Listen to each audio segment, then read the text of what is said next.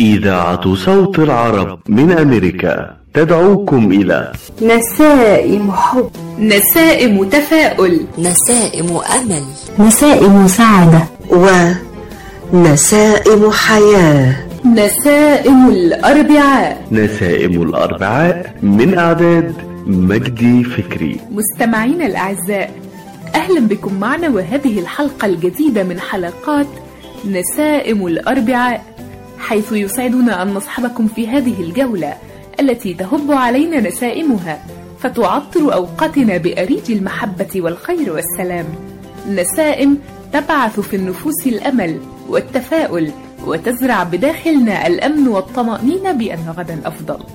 نسائم الأربعاء نسائم محبة وسلام تحمل معها الخير والمتعة والفن والثقافة والإبداع. نهديها إليكم عبر أثير إذاعة صوت العرب من أمريكا. خلال هذه الرحلة نقدم لكم مجموعة من الفقرات المتنوعة التي نتمنى أن تنال إعجابكم. وفي بداية رحلتنا نصحبكم معنا إلى عالم الشعر وعالم الحب العذري. نتعرف معا على حصى عنترة أو صخرة عنترة وهي صخرة حمراء اللون. تقع في منطقة القصيم وتعد إحدى الشواهد التي تشير إلى تاريخ عنترة ابن شداد وابنة عمه عبلة. والآن نطير إلى السعودية حيث نتعرف من الزميلة هبة أسامة على صخرة عنترة أبرز المواقع السياحية في منطقة القصيم. يا هلا وسهلا مستمعينا الكرام. حياكم الله. كثيرا ما نسمع عن صخرة عنترة من شداد. ترى ما هي قصتها؟ وأين مكانها بالتحديد؟ خصوصا أن تلك الصخرة شاهدت قصة حب تعتبر من أروع وأشهر قصص الحب في التاريخ العربي. قصة حب الشاعر العربي المغوار عنتر بن شداد ومحبوبته عبلة. أمر على الديار ديار ليلى. أمر على الديار ديار ليلى. أقبل ذا الجدار وذا الجدار.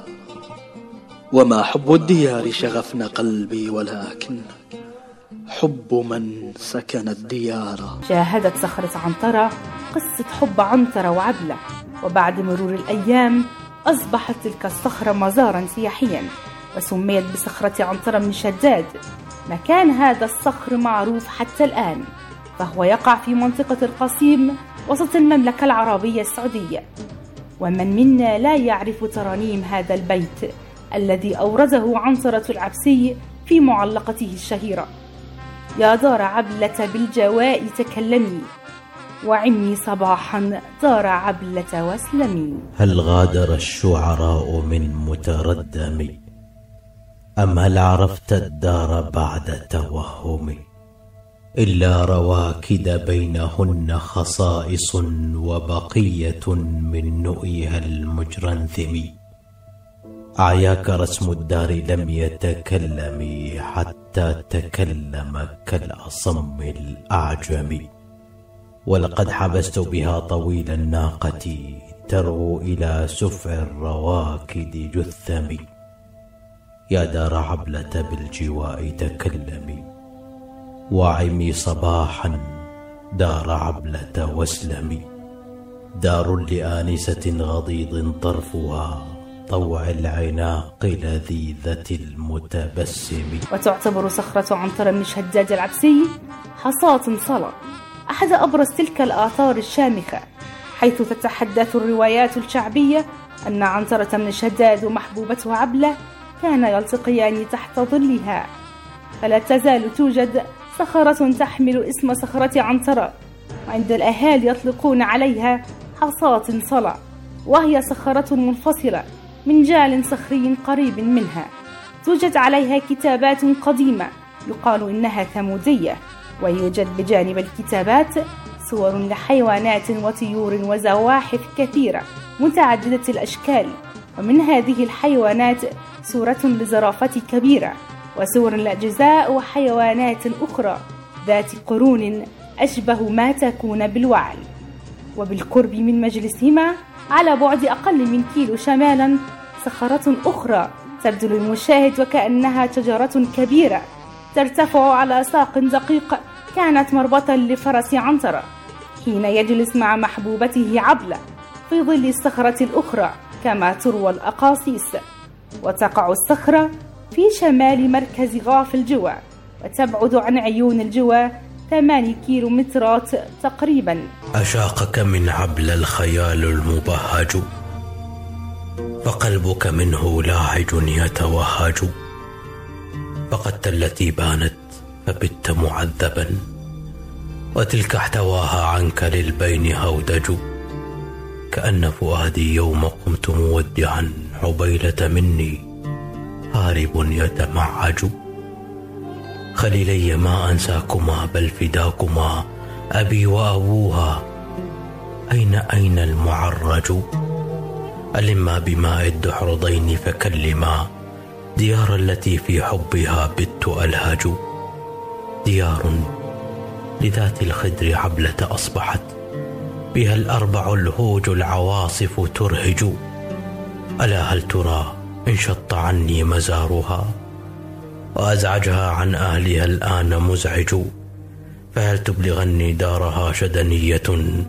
هملاعة بين القفار تهملج. هذا ويفتخر السعوديون بالشاعر العربي المغوار عنتر العبسي ويحيون ذكراه في المهرجانات الثقافية. ولا زالت أشعار عنتر تروى إلى اليوم في كثير من المحافل ومهرجانات الشعر الثانوي بالسعودية.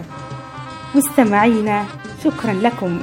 كانت معكم من الرياض عاصمة المملكة العربية السعودية هبة أسامة لراديو صوت العرب من أمريكا. في كل مدينة شوارع وبيوت وحارات وناس راحوا فاتونا وفاتولنا برضه حكاية حكاية عربية مع محمد صبري. حكايتنا النهاردة من دولة فلسطين العربية وبالتحديد من مدينة الخليل. مدينة الخليل من أقدم المدن الفلسطينية وأكبرها مساحة وأعرقها حضارة وسميت بهذا الاسم نسبة إلى خليل الله إبراهيم عليه السلام الذي سكنها عام 1800 قبل الميلاد. تقع المدينة جنوب الضفة الغربية ويحدها من الجهة الشمالية مدينة بيت لحم ومن الجنوب مدينة بئر السبع ومن الشرق مدينة أريحة ومن الغرب شمال شرق غزة وقراها المهجورة منذ عام 48 اقتصاديا تعد الخليل أنشط المدن الفلسطينية من ناحية الاقتصاد والتجارة وده بسبب انتشار أسواقها وتوافد الناس عليها. وجغرافيا تقع في أقصى جنوب الضفة الغربية على بعد 35 كيلومتر من مدينة القدس العربية. عمر مدينة الخليل طويل جدا فالخليل من أقدم مدن العالم المأهولة منذ أكثر من 6000 سنة وبالتحديد في العصر الحجري النحاسي.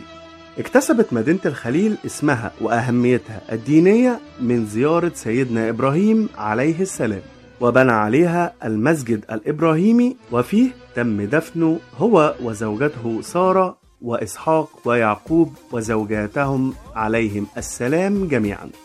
وفيما بعد أحضرت رفاة يوسف عليه السلام ودفنت في نفس المنطقة. تشتهر مدينة الخليل منذ القدم بالصناعات اليدوية كالخزف والفخار والزجاج والجلود والأحذية والصناعات الخشبية والصناعات الغذائية والحلويات. وعشان كده اتسمت كل حارة باسم صناعة من الصناعات. زي حارة الأزازين ودي نسبة إلى تجار الزجاج والدباغين نسبة إلى تجارة الجلود والأحذية وسوق اللبن وسوق العطارين وغيرهم. وتشتهر الخليل بالزراعة فأرضها خصبة جدا وتكثر فيها زراعة العنب والتين والزيتون والحبوب والعديد من المحاصيل الزراعية الأخرى. كمان بتشتهر الخليل بأسواقها الكتيرة وتجارها اللي أهم وأمهر التجار في فلسطين. عائلات الخليل بتنقسم لقسمين قسم أصيل وقسم وافد. القسم الأصيل موجود من بداية المدينة والقسم الوافد جهل الخليل مع فتوحات صلاح الدين الأيوبي. مدينة الخليل غنية بالمعالم الدينية والتاريخية والسياحية زي الحرم الإبراهيمي اللي فيه مقامات وأضرحة سيدنا إبراهيم وإسحاق ويعقوب وزوجاتهم عليهم السلام جميعا. وده بالإضافة إلى وجود العديد من الأماكن السياحية والدينية والأثرية الأخرى. مدينة الخليل هي حضارة قديمة جدا من بداية التاريخ. فبقايا الحضارات ما زالت ماثلة للعيان ومفيش أي احتلال قدر يلغيها أو يمحي معالمها. وده أكبر دليل على أحقية الشعب الفلسطيني في المدينة ويثبت الحق الفلسطيني الأصيل فيها. وبكده نبقى وصلنا لنهاية فقرتنا النهاردة ونشوفكم في حلقة جديدة مع حكاية جديدة. دمتم في خير وسعادة وأشوفكم على خير إن شاء الله. محمد صبري نسائم الأربعاء حافظوا على صحتكم بالتصدي لكوفيد 19 وأيضا بمواجهة مرض الإنفلونزا الذي يصيب الملايين من الأشخاص معرضا أرواحهم ونظام الرعاية الصحية بأكمله للخطر. احصلوا على لقاح الإنفلونزا الآن فقد ثبت أنه آمن وفعال وأنه يقي ملايين الأشخاص من المرض ويمنع آلاف الحالات من دخول المستشفى، ناهيكم عن تجنب الوفيات في الولايات المتحدة. لابد لكل شخص في عمر ستة أشهر أو أكثر من الحصول على لقاح الإنفلونزا الموسمي حالا لنحمي عمالنا وأولئك الأكثر تعرضا لمضاعفات الإنفلونزا لمن تزيد أعمارهم عن 65 عاما. الأطفال دون الخامسة النساء الحوامل ومن يعاني من ظروف صحية خاصة ساعدونا في مواجهة الإنفلونزا والقضاء عليها. احصلوا على اللقاح لحماية مجتمعكم وأحبابكم. لمزيد من المعلومات زوروا موقع michigan.gov/flu رسالة من وزارة الصحة والخدمات الإنسانية في ولاية ميشيغان مركز طب رهاب للعلاج الطبيعي بإدارة الدكتور محمد فرح حسين أخصائي العلاج الطبيعي بخبرة أكثر من 13 عاما. طب رهاب يقدم خدمات العلاج الطبيعي وإعادة التأهيل ويضم مجموعة من أفضل أخصائي التشخيص الدقيق للحالات المرضية مع خبرة عالية في التعامل مع الحالات التي تحتاج إلى إعادة تأهيل وعناية خاصة بعد العمليات والكسور. رهاب يستقبل كل الحالات المتعلقة بألم الرقبة الظهر المفاصل شلل الوجه الانزلاق الغضروفي عرق النساء الحوادث وإصابات العمل. خبيرات في المعالجة النسائية لخصوصيات تامة للسيدات. عندما تبحثون عن رعاية متميزة اقصدوا توب ريهاب للعلاج الطبيعي الواقع على 15001 ميشيغان افنيو وللمواعيد اتصلوا على 313 846 0555 that's 846 0555 العطاء قصة رائعة. بدايتها إنسان يهتم ونهايتها إنسان يحتاج. مؤسسة الحياة للإغاثة والتنمية. ومنذ أكثر من 25 عاما تحمل عطاءك إلى من يستحقه ويحتاجه. بغض النظر عن الجنس أو العرق أو الدين فأينما تكون الحاجة؟ تجد الحياة تقدم المساعدة الطبية والملاجئ وبناء المدارس والأوار الارتوازية وبرامج كفالة عوائل اللاجئين والأيتام وغيرها حسب الحاجة. للمساعدة في استمرار هذا الجهد الكبير امنح تبرعك المعفى من الضرائب اليوم إلى منظمة الحياة للإغاثة والتنمية. عبر الموقع www.lifeusa.org أو الاتصال على الرقم المجاني 1-800-827-3543 الحسن شايفك لابسه بجد حلق على إلي ساعة عم بستناك. مشان نروح نتغدى بالشام. الشام؟ إيه بالشام. ومو بالشام. شلون صارت هي؟ بدل ما نروح نتغدى بالشام إيه. جابوا لنا الأكلات الشامية الطيبة لعنا لهم. وشلون بقى؟ هذا مطعم دماس عم يعمل كل الأكلات الشامية الطيبة. هو وطيبة؟ طيبة كتير. شرفوا نتغدى سوا بمطعم دماس.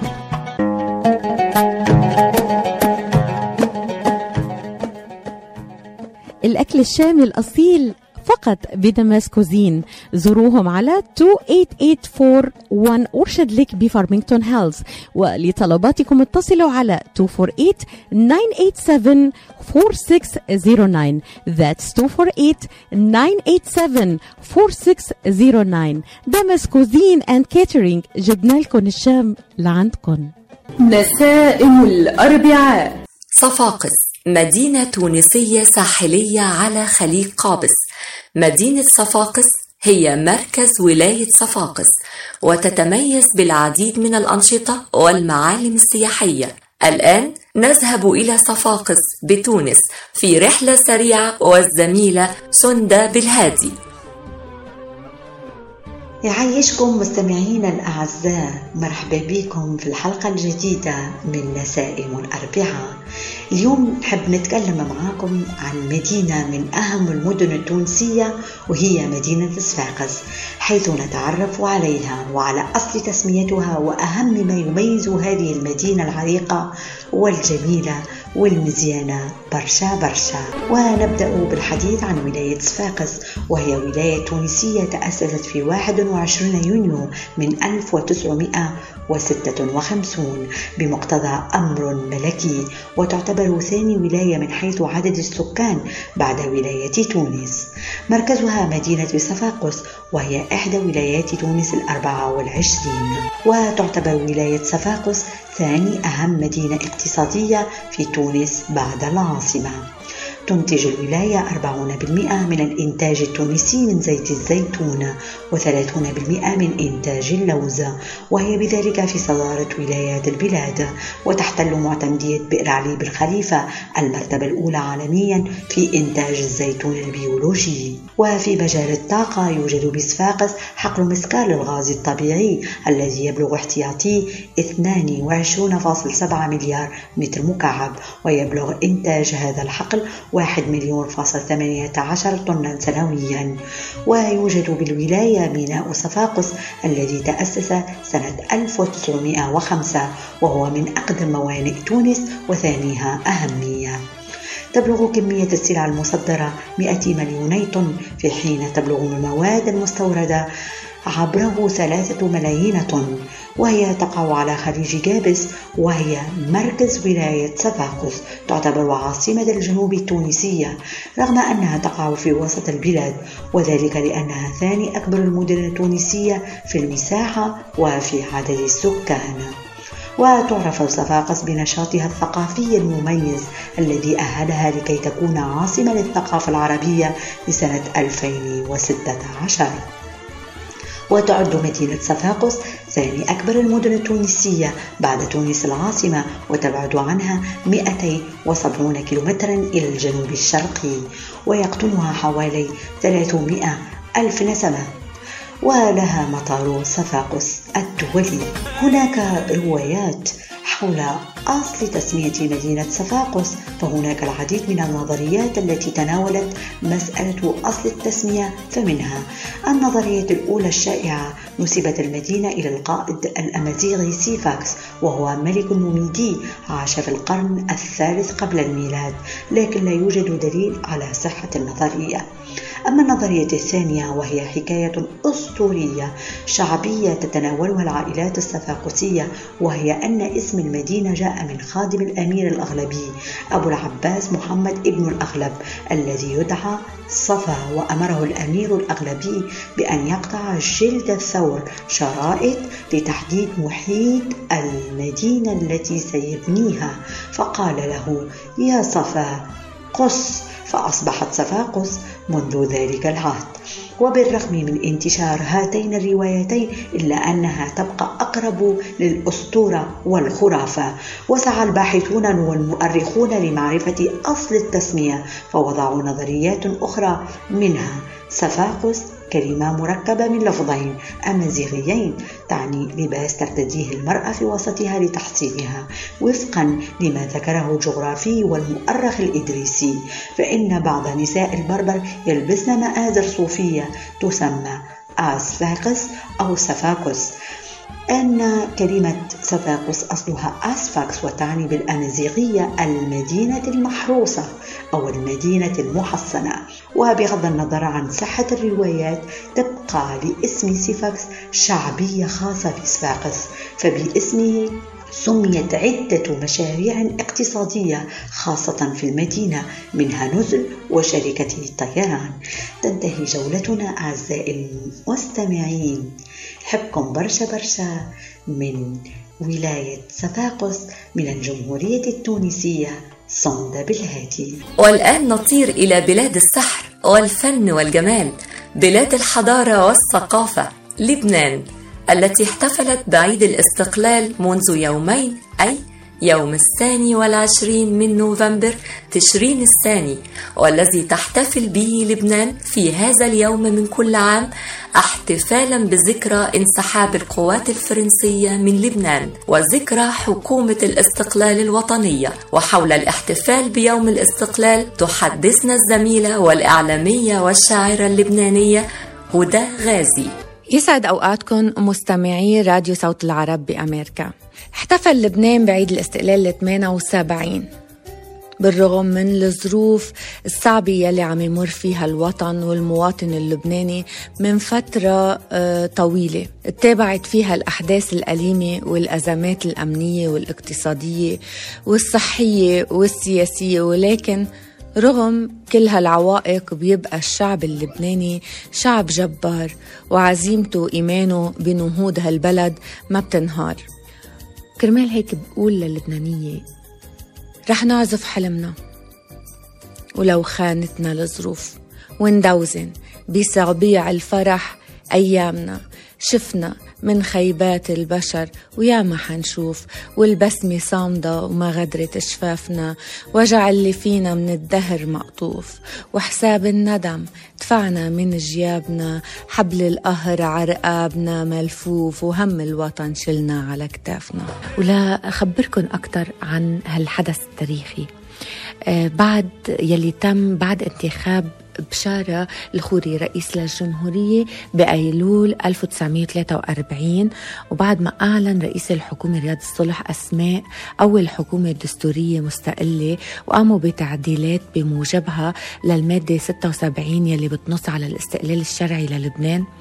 بعدها آه، تم اعتقال الرئيس بشار الخوري ورئيس الحكومة رياض الصلح والوزراء آه، كميل شمعون وسليم تقلة وعادل عسيران والنائب عبد الحميد كرامي وتم نقلهم وحبسهم بقلعة رشيا وعلى أثر الاعتقال آه، عمت التظاهرات والاحتجاجات كل أنحاء لبنان.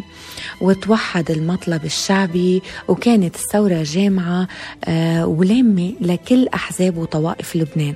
وتشكلت حكومة مؤقتة بوقتها ببشامون بقرار من آه، حبيب أبي شهلة مجيد أرسلان وصبري حمادي وتم آه، بنفس الوقت آه، تغيير العلم اللبناني حتى أصبح على الصيغة اللي هو عليها الآن.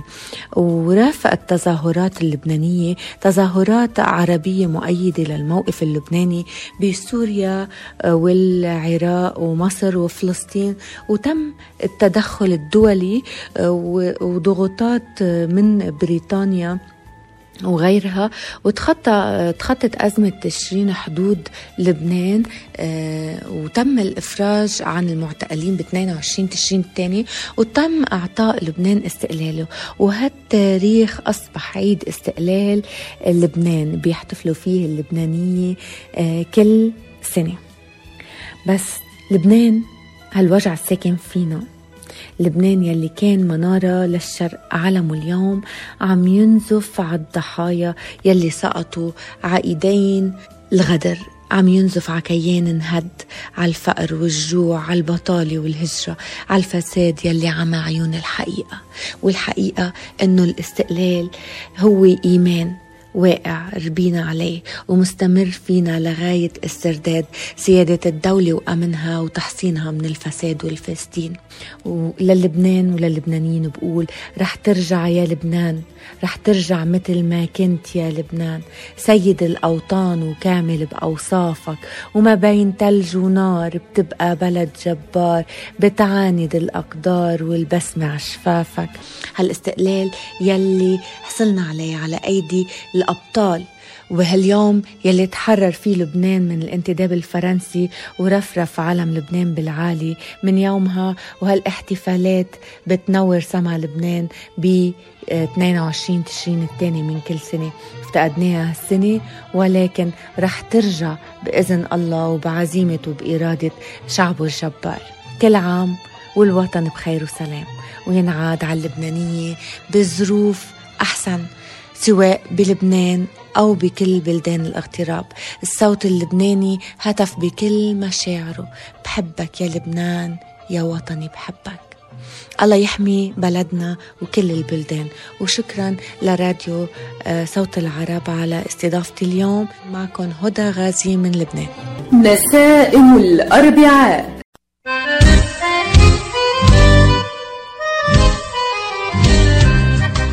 New concept products and design. بإدارة ناجي عبود هل تحتاج فتح مطعم؟ هل تحتاج فتح محل المواد الغذائية؟ هل تحتاج تصاميم وخرائط؟ اتصل بناجي عبود على الرقم 734-744-9796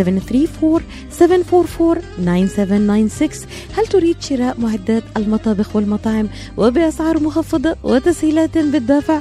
اتصل بناجي عبود الآن على الرقم 734-744-9796 خصم 5% عند الشراء ب 75 ألف أو أكثر على كافة المواد. لمزيد من المعلومات زوروا موقعهم الإلكتروني على www.newconceptproducts.com أو زوروهم في موقعهم الجديد. 31185 Schoolcraft in Livonia. ناجي عبود العلامة المميزة في عالم المطابخ.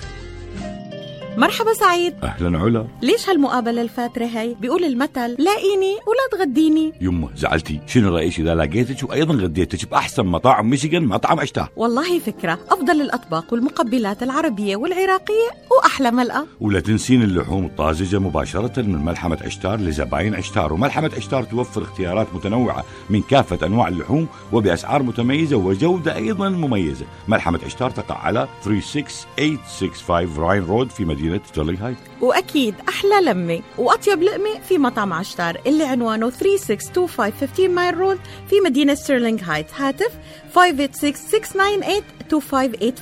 586-698-2585 يلا علا. يلا عشتار للجودة وكرم الضيافة عنوان. مطعم عشتار.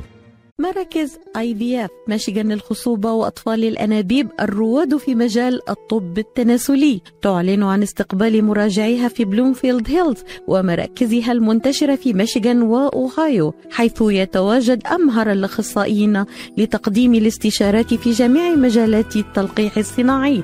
يعتبر الدكتور نيكولاس شما أحد أهم الأخصائيين في الغدد الصماء التناسلية في ولايتي ميشيغان وأوهايو حيث أجرى أكثر من عشرة آلاف عملية طفل أنبوب وساعد الآلاف من الأزواج على تحقيق حلم الأبوة.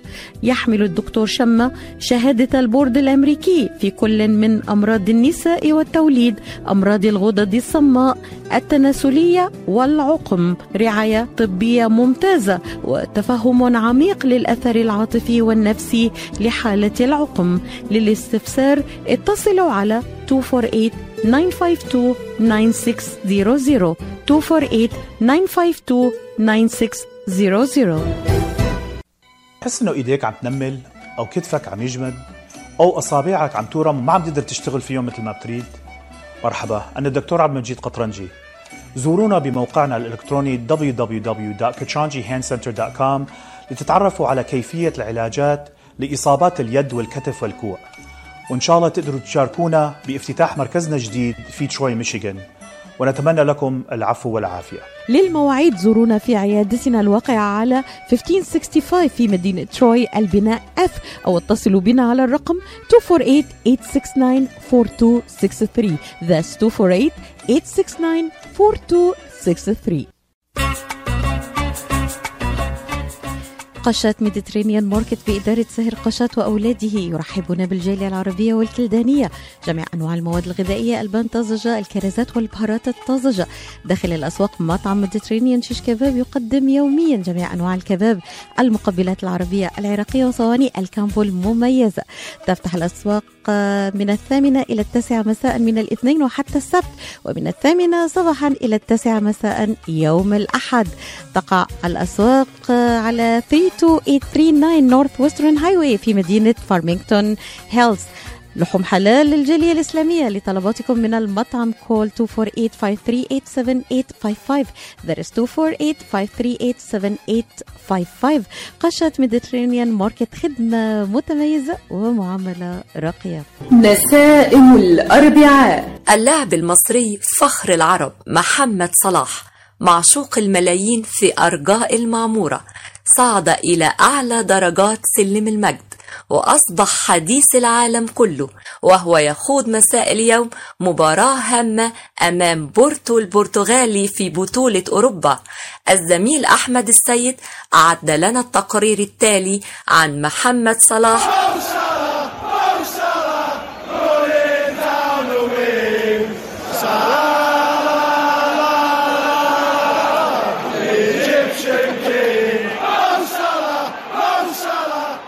كانت مباراة مهمة بالنسبة لنا.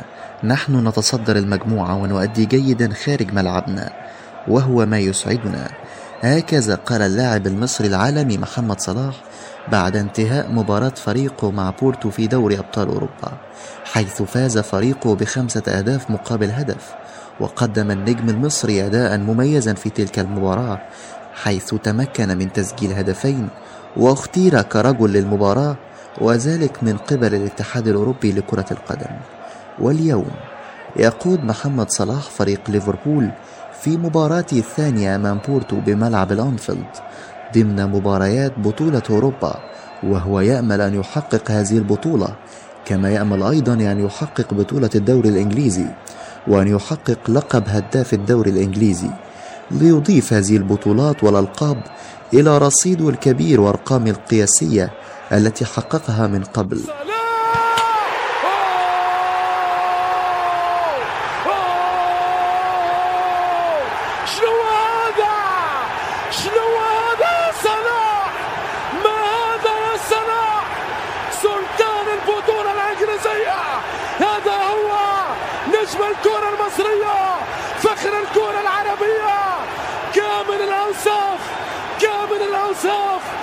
فتن كل العرب بأقدام من ذهب.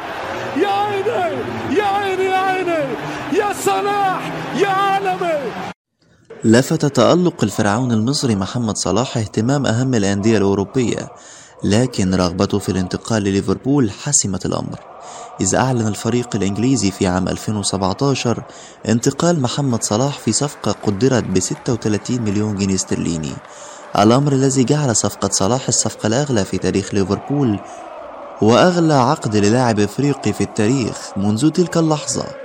يصنع صلاح التاريخ مع الريدز وهو من الركائز الأساسية في عودة ليفربول إلى منصات التتويج والمجد.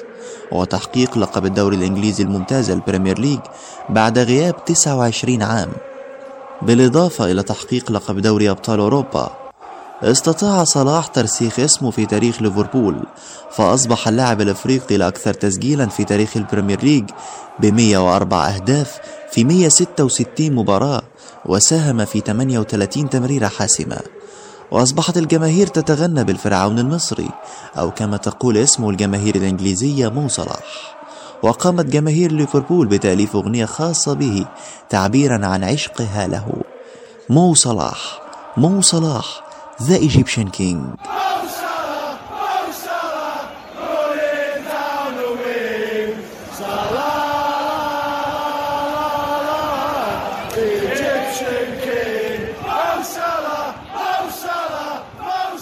يعتبر محمد صلاح الآن من بين أفضل اللاعبين في العالم وكثير من الآراء تجمع على أنه أفضل لاعب في العالم لأن ما يقوم به صلاح في الوقت الحالي يفوق ما كان عليه في السابق.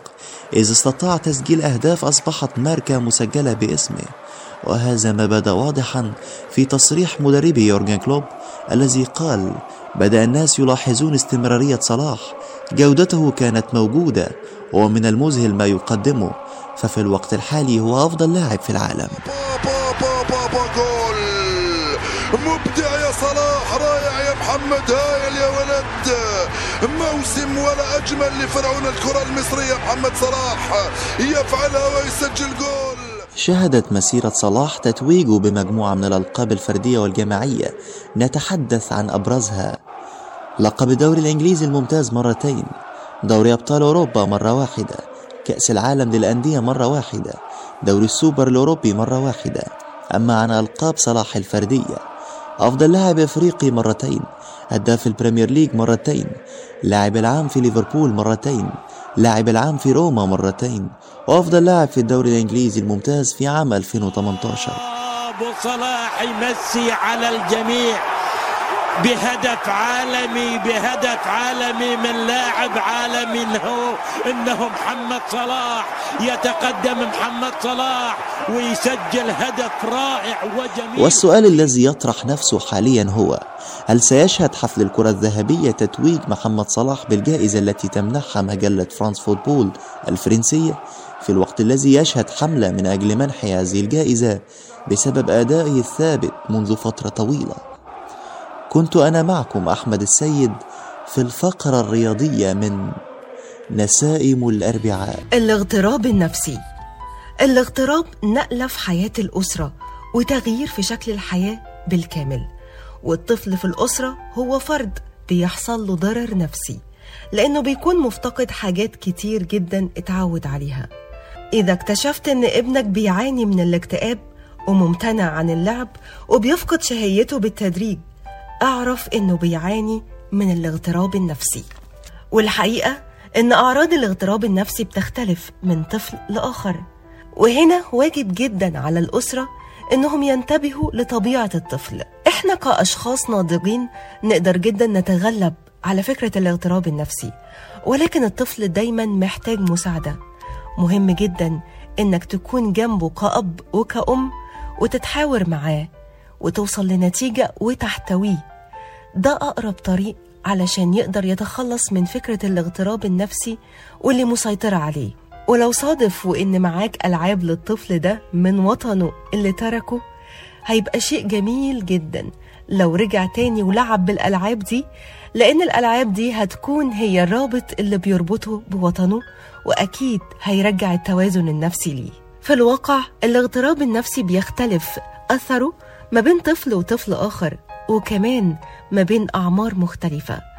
فالمشكلة بتكون أكبر بكتير قوي بالنسبة للمراهق لأن المراهق مش بس مغترب عن وطنه هو مغترب عن حياته الاجتماعية وعن أصحابه وعمر كامل كون فيه شخصية وحياة كبيرة جدا وأبدا الموضوع صعب عليه إنه يغير كل ده وينتقل لوطن جديد.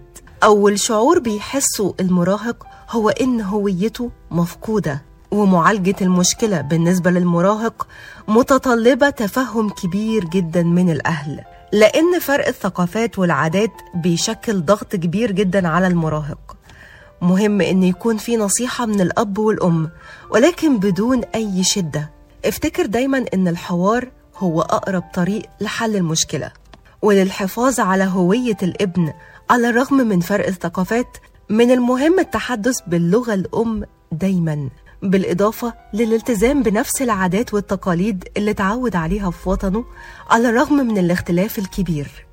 وافتكر دايما إن هو ده الرابط اللي هيعيد توازن ابنك. لكم مني أرق تحياتي كنتم مع هناء. صبحي.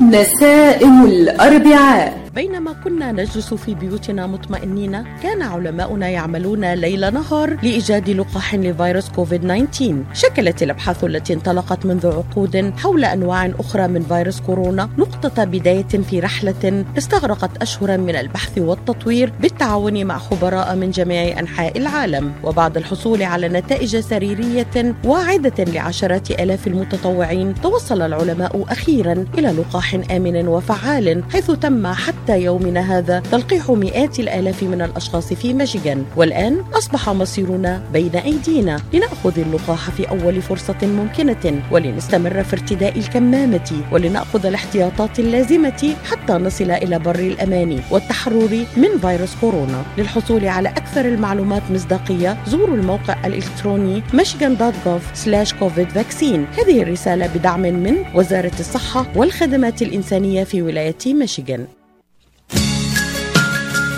لتحضري عشاء طيب وسفرة ملكية منقدم لك تشكيلة متنوعة وغنية. مربيات كبيس وحمص بطحيني الجودة عالية والمنتجات صحية. الشكل مثل الخيال والريحة شهية. لتطلع سفرتك لوحة فنية زياد لقمة هنية وطعمة أصلية. منتجات زياد من عائلتنا. إلى عائلتكم. حكي معونها فهم في العين. وافهم كمان ومن بمثل خبرة الدكتور عماد نقاش أستاذ الطب وجراحة العيون في جامعة وين؟ خبرة طويلة في التعامل مع أمراض العيون وجراحتها عمليات تعديل وتصفية النظر إزالة الماء الأبيض والأسود الجلوكوما وتصحيح النظر من أثار مرض السكر. كادر متخصص ومتدرب لخدمتكم. شعبة متخصصة للنظارات الطبية والهندسة اللاصقة. يقبلون معظم أنواع التأمين الصحي. زوروهم في عيادتهم الواقعة على جنار والناين مايل في مدينة هيزل بارك. للمواعيد اتصلوا على 248 336 3937 248 336 3937 أو عيادتهم في راجستر هولس للمعلومات اتصلوا على 248 299 3937 248 299 3937 يلا سوا يا حبي نسهر.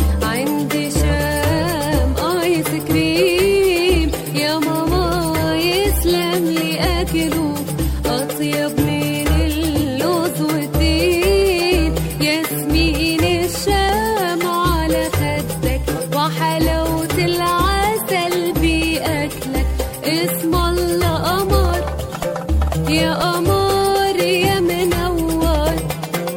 شرفونا تعول عنا تعول عنا. 28857 Orchard Lake مدينة فارمينغتون هيلز أو اتصلوا على 248-516-3130 نسائم الأربعاء. عبر نسمات صوت العرب من أمريكا أهلا ومرحبا بكم أعزائي المستمعين. وغنوة وحكاية. معانا النهاردة غنوة وحكاية حب. نسجت من كلمات وأحاسيس. مع نسمة حب وشاعر الرومانسية والحب الشاعر العربي الكبير نزار قباني التي تغنى بها كبار المطربين العرب إنها ليست بأشعار فقط بل هي حياة بأكملها وصف بها أحاسيسه ومشاعره تجاه محبوبته. فمن هي هذه المرأة التي كتب فيها معظم كلمات اغانيه أحبيني بلا عقد وضيعي بين خطوط يدي. أحبيني لأسبوع. لأيام لساعات فلست أنا الذي يهتم بالأبد. إنها بلقيس الراوي. بدأت القصة في بغداد عام 1962 عندما وقعت عين نزار قباني أثناء إلقاء قصيدة في إحدى المهرجانات الشعرية على فتاة عراقية في العشرينات شديدة الجمال. تلاقت أبصارهما. مرات ومرات فوقع في حبها وهام بها. سأل قباني عن الفتاة فعلم إنها بلقيس الراوي. فتقدم لخطبتها من أبيها ولكنه ولكنه لم يوافق. فعاد نزار حزينا إلى أسبانيا حيث كان يعمل في السفارة السورية. ولكن ظلت صورتها تداعب خياله. وظل يتبادل الرسائل في غفلة من والدها. بعد سبع سنوات عاد نزار إلى العراق وألقى قصيدته إفادة في محكمة الشعر. أثارت شجون الحضور وعلموا أنه يحكي فيها قصة حب عميقة فتعاطف معه الشعب العراقي بأسره. ونقلت القصة إلى الرئيس العراقي أحمد حسن البكر فتأثر بها وبعث بوزير الشباب ووكيل وزارة الخارجية ليخطباها لنزار من أبيها وعندها وافق والدها فتزوجها عام 1969 ليعيش أجمل أيام حياتهما فهي حورية إلهام نزار قباني وكتب فيها أيضا أشهد أن لا امرأة أتقنت اللعبة إلا أنت واحتملت حماقاتي عشرة أعوام كما احتملت إلا أنت. وفي عام 1981 استقر نزار وزوجته في بيروت حيث كانت بلقيس تعمل في السفارة العراقية. وفي الخامس عشر من الشهر الأخير من عام 1981 ذهبت إلى عملها. وذهب نزار إلى مكتبه وبعدها سمع صوت انفجار وما هي إلا دقائق حتى جاءه الخبر ينعي له محبوبته التي قتلت في الانفجار. فكتب فيها قصيدة رساء لم يكتب أطول منها في حياته ولا أجمل منها في مسيرته الشعرية إنها بلقيس. بلقيس. بلقيس لا تتغيبي عني. فإن الشمس بعدك لا تضيء على السواحل بلقيس أيتها الشهيدة والقصيدة والمطهرة النقية. سبأ تفتش عن مليكتها فردي للجماهير التحية. يا أعظم الملكات يا امرأة تجسد كل أمجاد العصور السومرية. بلقيس يا عصفورة الأحلى ويا أيقونة الأغلى ويا دمعا تناثر فوق خد المجدلية انتظروني في لقاء جديد ونسمة جديدة وغنوة وحكاية. كانت معكم تنازيه نوفل. شكرا لكم مستمعين الأعزاء. وانتظرونا في نفس هذا الموعد الأربعاء القادم إن شاء الله. مع تحيات فريق العمل. التقديم من مصر محمد صبري أحمد السيد فرح الأعصر هناء صبحي. ومن المملكة العربية السعودية هبة أسامة. ومن تونس سندة بالهادي ومن لبنان هدى غازي. وهذه أرق تحياتي تنازيه نوفل.